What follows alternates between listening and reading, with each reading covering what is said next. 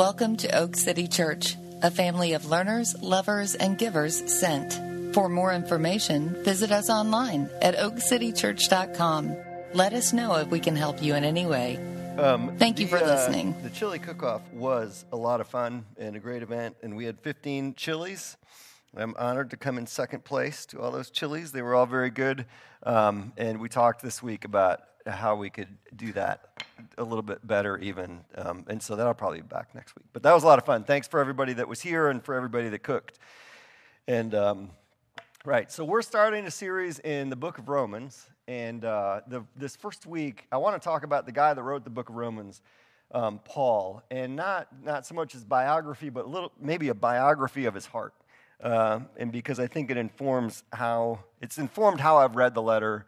And I think it'll inform how we listen to the letter. So, but let me start by asking this What is your social media drug of choice? Anybody? Facebook, Instagram, Twitter. What? Reddit.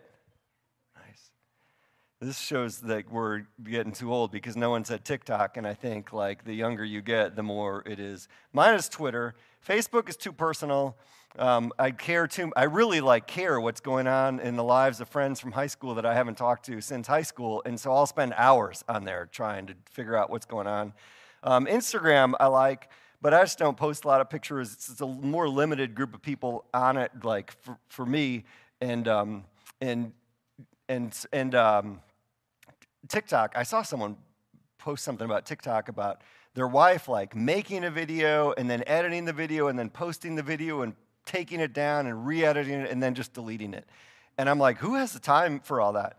but apparently it's teenagers and because that's what they're doing now is that twitter is just information and i love information and it's you can cult you can cultivate like call like what you get and stuff like that and so um, i like it this passage the first just the first verse of romans the more i read romans over the past few months just trying to read romans and read romans and read romans and um, it's hard to get through the whole thing, but, it, but you always get through the first few verses, you know? And so, this first bit, Paul, a servant of Christ Jesus, called to be an apostle, set apart for the gospel of God, just made me think about Twitter bios. So, if you get on Twitter, like you have a chance to put in something like this, just a little bit about yourself, um, and it comes up with whatever you tweet out. And it just got me thinking about what is at Paul's core?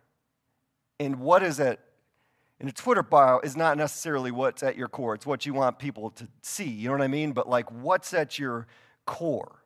And that's really what this morning is going to be about. But what Romans is meant to shake up is that like, what's at your core? And what do you work out of?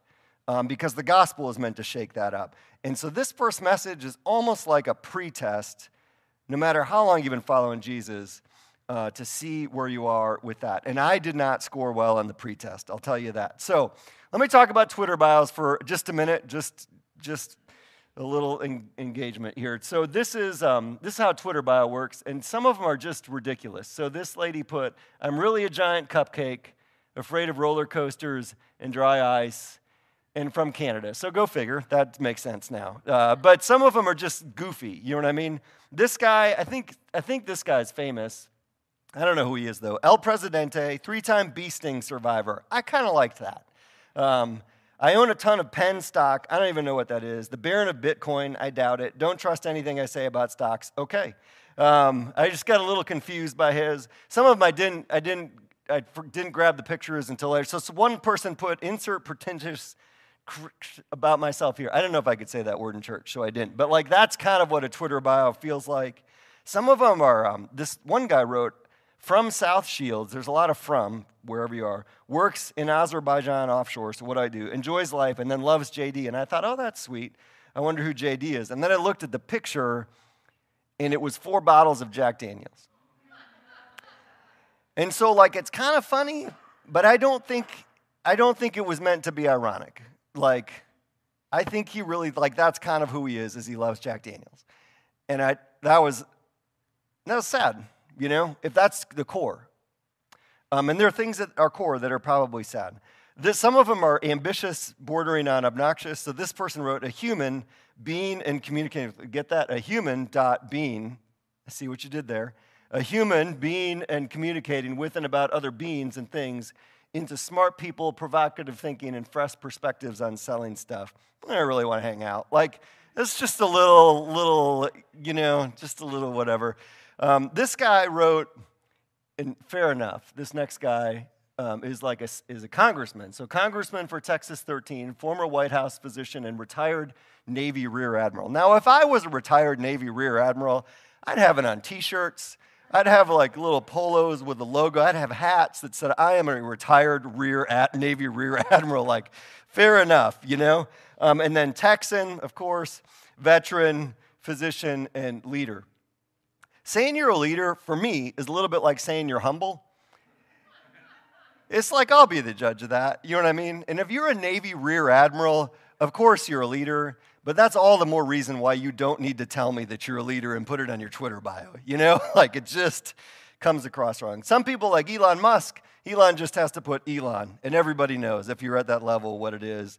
Um, a lot of people are like, I don't know what to put. You can tell. So one woman put coffee drinker, e-reader addict, mom, blogger. I'm very busy and important. You know, kind of self-deprecating. And then this guy is an he's an NFL uh, and like a I don't know. He's on ESPN someplace, and I like him. Dan Orlovsky, husband to a cool chick, dad to triplet boys, and Lenny. Lenny, I don't think is one of his kids. How many kids are there? Four. Maybe Lenny is one of his kids. Um, retired 12 year NFL quarterback. It's a little bit like Rear Admiral, Navy Rear Admiral. End zone should be 11 yards. His most, he was a backup quarterback. His most famous play was him running around the end zone, stepping out the back of it, stepping back in, throwing a pass, not knowing he just committed a safety because he can't run out of the end zone and come back in.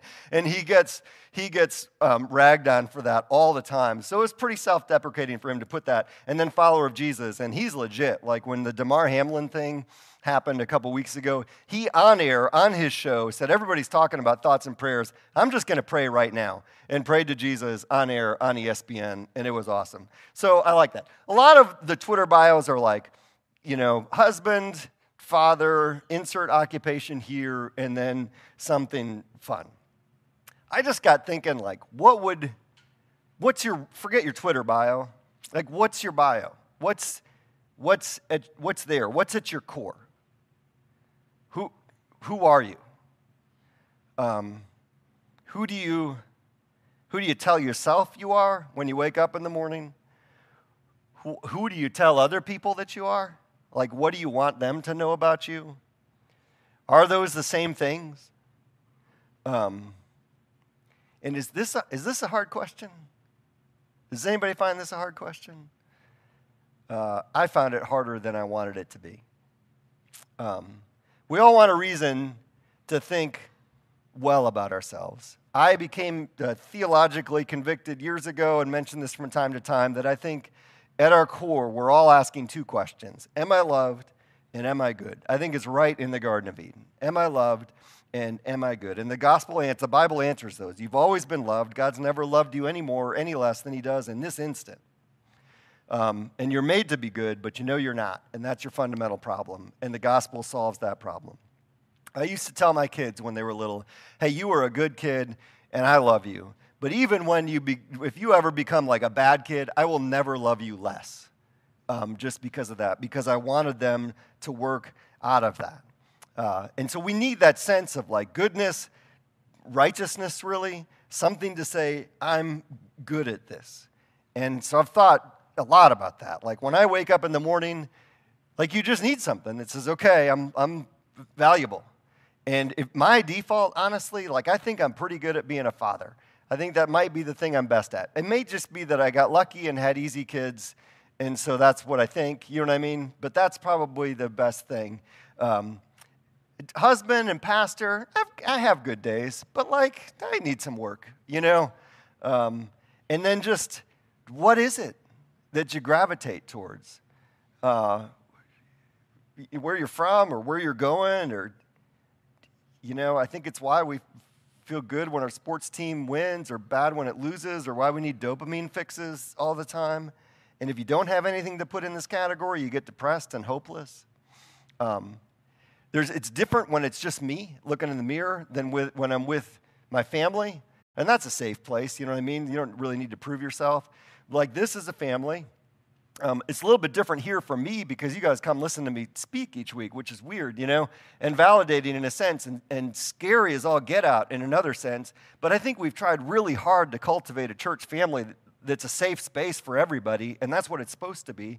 And so I don't necessarily feel that. When I'm with a group of strangers, it's different, and it's different whether it's one stranger or five strangers or 50 strangers, you know? So um, a little over a week ago, I was with a group of 100 strangers and waiting for an event to start and had, um, well, let me start with this. The other night, I was, I was at Johnny's, my youngest son's soccer tournament, and just hanging out with some dads in the lobby while um, the kids are on their phones or something, just you know, in the hotel lobby. And, uh, and so it's two dads, and we start talking. One of the dads has a Campbell Law pullover on, and so one of us asks him, like, what do you, you know, did you go to Campbell? He's like, oh, I'm, I'm the dean.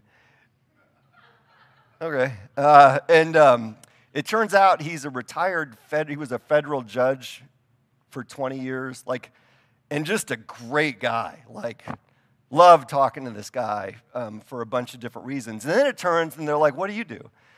Like, oh, I'm a pastor. That just does not gain you credibility in our culture, right? And, and I say this that when you say church to 100 different people, 100 different things come to mind. When you say pastor to people, a million things probably come to mind. And so I just felt myself like wanting, like trying to prove myself, you know? When I'm in this room of 100 people, what was going on in my heart was a tragedy. I find myself sizing people up and putting people down and like, where, what is going on? Uh, something in me was like desperate to know it was okay. The gospel has the only good answers to those questions Am I loved and am I good? God's love has never wavered. The gospel says that our righteousness can only come from Christ. Um, and until we grasp and accept that, and it's like a matter of degree, the depth to which we accept that, then we're seeking for some self righteousness in probably a bunch of different areas to be validated by the people around us or what's projected on us. And my heart was doing that. The more I read this thing about Paul, a servant of Christ, uh, called to be an apostle, set apart for the gospel, I felt like he's not doing that. Or he is, but a much, like it's a much lower level, a calmer level than I am. Romans to him is probably a room full of strangers. Like he doesn't know most of those people. And I bet like there's a part of him that wants to prove himself, but he knows where he operates out of and what's most important. A servant of Christ, called as an apostle, set apart, or called as an apostle, set apart for the gospel. And in a nutshell, the whole book of Romans is meant to close the gap between wherever our hearts are and where Paul's heart is and what he's operating out of. You get to Romans 12:1, so to fast forward, um, he says, I appeal to you, therefore, brothers, by the mercies of God. And the therefore is really appealing to the first 11 chapters of Romans, and maybe particularly the first eight chapters, to present your bodies as a living sacrifice, a servant of Christ. Like the theology gets you to this place where he is, where he just presents himself as a living, he's a servant of Christ. That's who he is. That is your spiritual worship. Um, so Romans 1 1, a, a, Paul, a servant of Christ, called to be an apostle, set apart for the gospel of God. Servant is the word doulos, which is a really common ancient um, Greek word for slave. Uh, part of me is a little bit surprised because later in the letter, he's going to talk about a spirit of adoption. We, we've received a spirit of adoption by which we cry out, Abba. And so I would think he would have like set himself up in that frame of like a child of God through Christ, through the work of Christ. Um, and that's a lot of the letter, but, but here he just starts with doulos. I don't know what a comparable word for doulos is in our time. I mean, it meant slave, it's servant. Um, he has surrendered his rights to, like, his own will, you know, to Christ. And I, you know, maybe a domestic or a maid or a butler or, or an, I don't know what, an assistant, like what role you're you've made your will subservient to the will of someone else's um, will, but but I but I don't. That's that's what it is. That's what um, he's doing. uh, in our credit in our culture, I feel like you don't you don't get credit for that. You get credit when other people make their will subservient to your will. You know, like you get credit when when you're leading people, um, or at least when you're like moving in the right direction. When you get a promotion, you know what I mean. Uh, a doulos is moving in the wrong direction when it comes to our culture. A certainly isn't in charge and doesn't seem to be moving that way. Um, when I, the other night, threw out the pastor thing, like my mind wants to say, I had options, you know, like, but this is what I was called to. Um, Paul doesn't, he doesn't seem to have that uh, problem. Um, part of what it's helpful to know about Paul and puts this in context is Paul could have had the ultimate Twitter bio for his day. So this is Philippians chapter 3. Different context. Paul says, We are the circumcision who worship by the Spirit of God and glory in Christ Jesus and put no confidence in the flesh, though I myself have reason for confidence in the flesh also. If anyone thinks he has reason for confidence in the flesh, I have more. So Paul says, circumcised on the eighth day of the people of Israel, the tribe of Benjamin, a Hebrew of Hebrews, which is all for a Jewish audience, like those are big deal type things. And he says, as to the law, a Pharisee. And a Pharisee is like, I don't know, that's like being a tech millionaire, you know, in our culture. Like that's the thing that they aspired to was to be a Pharisee. As to zeal, a persecutor of the church. Like he was 100%, went all the way with it. As to righteousness under the law, blameless, which is a lot to say in a Jewish mindset. He's saying, if you think you're a big deal, I was a bigger deal. Paul was taught by a guy named Gamaliel, which is the young, the Jewish young man equivalent of going to Harvard. Paul had the ear of the high priest in Jerusalem when Paul was a young man, and the high priest is like the top dog um, in the Jewish culture. When Paul was converted on the road to Damascus, he had letters from the high priest to go arrest some Christians in Syria. Made me think of a guy that um, some of you will have heard of a guy named Chuck Colson who worked in the Nixon White House. And he was known as the White, the, the White House hatchet man. Um, he was the one that got stuff done. He was a Marine and he was a lawyer and he was a bulldog and did whatever Nixon wanted to, which apparently was also some shady stuff in the Watergate scandal. And in the Watergate scandal, um, when he was on his way to prison, he met Christ and it changed everything about him. Uh, and he ended up starting a ministry called Prison Fellowship, and that's what he devoted his life to. And had a similar trajectory, really, to the trajectory that Paul had. Um, I wonder if when he's writing to the Romans, this group of people that he doesn't know, there's some tension in that of like wanting to write these things, um, but knowing where he needs to start. He goes on to the Philippians whatever gain I had, I counted as loss for the sake of Christ. Indeed, I count everything as loss because of the surpassing worth of knowing Christ Jesus from my Lord. For his sake, I have suffered the loss of all things, and I count them as rubbish. I think that'd be like saying, whatever goes in your Twitter bio, whatever you want people to know about you, or wish was true about you so people could know it. Paul says, and rubbish is like dog poop. That's what the word is. Like that is a steaming pile of dog poop compared to the riches of knowing Christ. I don't know what it is that you want to put in the Twitter bio or you wish you could put in it, and how it compares to the riches of knowing Christ in your own heart.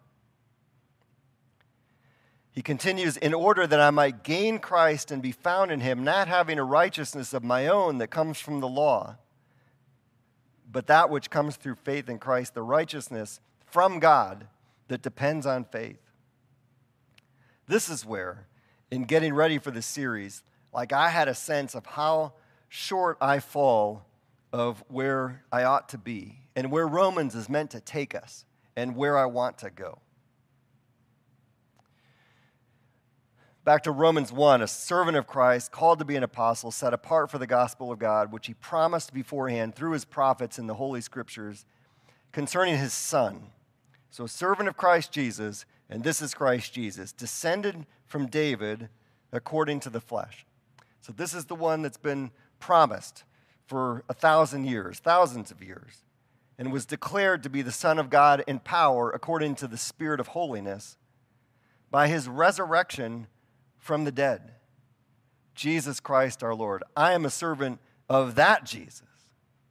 And I would rather be a servant of that Jesus than to aspire all, to all these things in the world. I'd rather be a little fish in Christ's huge pool than the biggest fish in my own pool. That's a doulos. I'll be a servant of Christ Jesus. What would it take for me to get to the place where I wouldn't care so much about what people think about what I do or what I look like or where I've been or what I drive or where I live or the size of my bank account? Because what Christ thinks and what he's called me into is really not only more important, but I think in Paul's eyes, the only important thing. And that's what he's calling us into.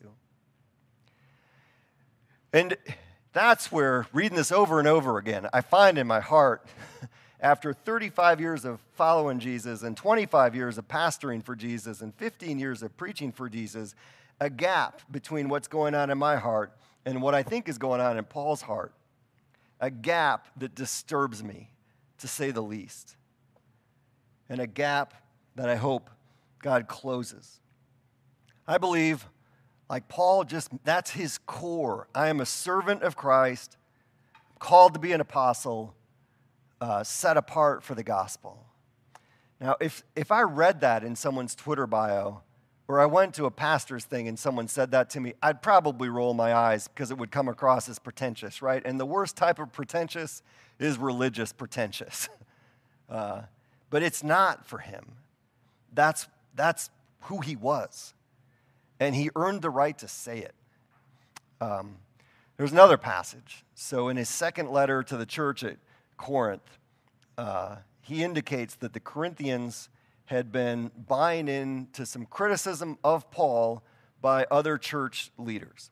So, other church leaders who honestly were saying they had a more impressive Twitter bio than Paul, and so the Corinthians should follow them instead of following Paul. They were flashier, they were promising more and asking less and the Corinthians were buying into it. And so, in a fantastic passage, Paul says, Since many boast according to the flesh, these false leaders that you're following, I too will boast, for you gladly bear with fools, being wise yourselves. For you bear it if someone makes a slave of you, or devours you, or takes advantage of you, or puts on airs, or strikes you in the face. To my shame, I must say, we were too weak for that. And he goes on to say, Are they servants of Christ? I'm a better one. And he says, I'm talking like a madman. Like this is in there, and I didn't want to have to say it, but you made me. With far greater labors, far more imprisonments, countless beatings, often near death, five times I received at the hands of the Jews the 40 lashes less one. Three times I was beaten with rods. Once I was stoned. Three times I was shipwrecked. A night and a day I was adrift at sea on frequent journeys in danger from rivers, danger from robbers, danger from my own people, danger from Gentiles, danger in the city, danger in the wilderness, danger at sea, danger from false brothers. In toil and hardship, through many a sleepless night, in hunger and thirst, often without food, in cold and exposure, and apart from other things, there is the daily pressure on me of my anxiety for all the churches. Who is weak, and I'm not also weak? Who is made to fall, and I'm not indignant? And so when he says, Paul, a servant of Christ Jesus, called to be an apostle, set apart for the gospel of God, there's no pretension in it because that is the life that he has lived. He is a servant of Christ and made his will subservient to the will of Christ. He goes on in this letter to the Corinthians to talk about a vision he had where he was like called up into the third heaven and refers to himself in the third person because he knows how obnoxious this sounds. And he gets down to this part where he says, So to keep me from being conceited because of the surpassing greatness of these revelations, a thorn was given me in the flesh, a messenger of Satan to harass me, to keep me from being conceited.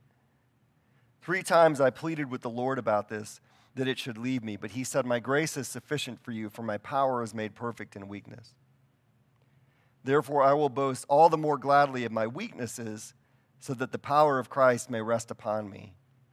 For the sake of Christ, then, I am content with weaknesses, with insults, with hardships, with persecutions, with calamities. For when I'm weak, then I am strong. I think that means Paul would sooner put his weaknesses in his Twitter bio than he would put his strengths. And he would mean it.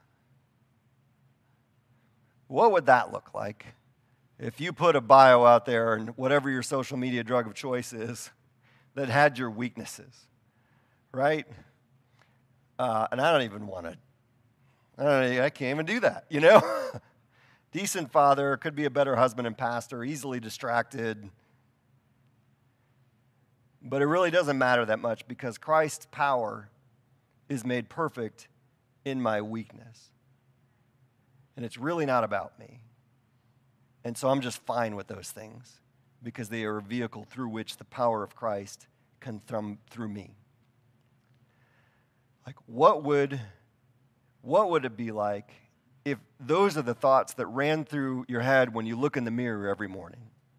Like a list of your weaknesses and deficiencies. But in going through that list, he said, you know what? This doesn't change the love of God shows for me through Christ one iota. And I have a righteousness that comes from Christ that I don't have to work up on my own, that comes through faith from Christ that supersedes this. And God has promised that his strength will be made perfect in these weaknesses. And so I can't wait to see what Christ is going to do through these weaknesses today. If that's how you started your day and you meant it. I think that's like what was going on in Paul's heart. Uh, in Galatians, he says, I've been crucified with Christ. It's no longer I who live, but Christ who lives in me. And the life I now live in the flesh, I live by faith in the Son of God, who loved me and gave himself for me. Paul, um, later in this, towards the end of this first passage in Romans, um, he says all those things about the Christ that he is a servant to, and then says, through whom we have received grace and apostleship to bring about the obedience of faith for the sake of his name among all the nations. And that understanding at his core of who he is dictates his understanding of what he's here to do. And so he says, through whom we've received grace We've gotten the gospel. Not a righteousness that is of our own from the law, but a righteousness that comes from Christ by faith. We've received grace and apostleship. So we've received this, like we've been sent. He's given us a mission that we are a part of, a work that He is doing that we are called into to bring about the obedience of faith. Like the goal is that more people would have the obedience of faith. And obedience, like, just sounds like such a hard, dry word, but obedience is that's the garden, right? That's there's the tree of the knowledge of good and evil, and if you eat from it, it'll lead to death. Obedience is just trusting that he's smarter than you and he's better than you and his his will is better than yours is, and so just trusting him because that obedience of faith is going to lead to a better life for you and the people around you. But that's not even the point because he says obedience of faith for the sake of his name.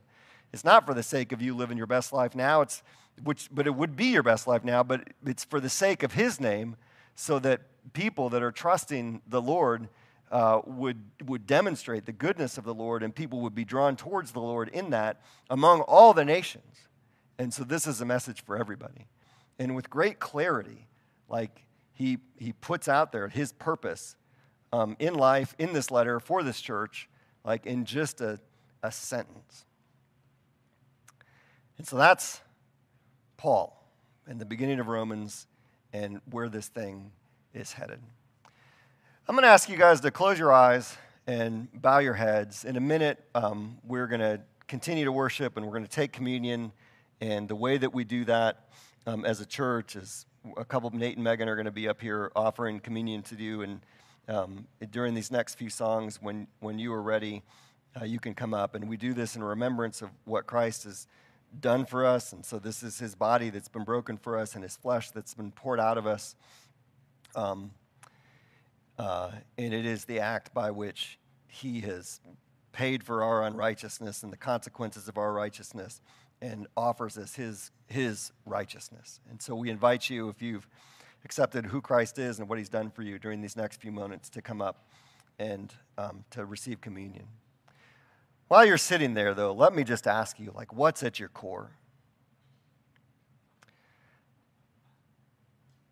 I said, I think that's a hard question.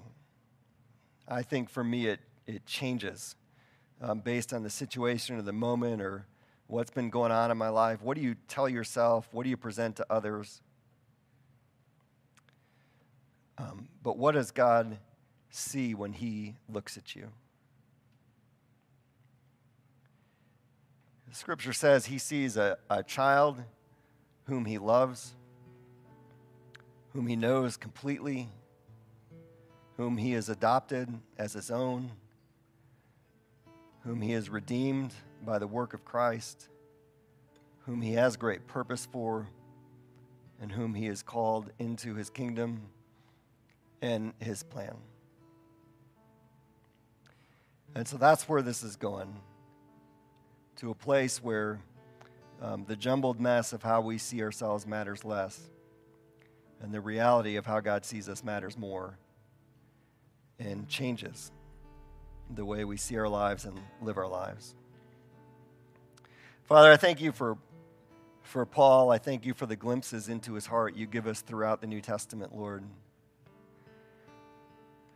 I don't know, when he says, if anybody has confidence for the flesh, I have more, it seems like that's beneath the surface, like saying, let me tell you, the track I was on.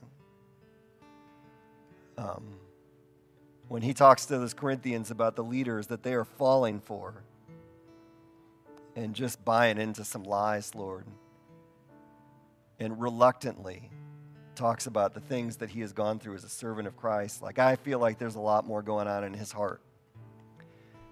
And yet, I absolutely believe that the most important thing to him was that he was a servant of Christ, called as an apostle, set apart for the gospel of God. Man, may that be the thing that is at our core and that just brings us joy that we would understand the person of Christ in such a way that the privilege of being a servant of Christ and being adopted into the family and be called a son of God would weigh more than all those other things that are competing for that place in our hearts, Lord. Draw us to yourself. Amaze us with who you are and the love that you have for us, Lord. We love you and pray this in Jesus' name. Amen.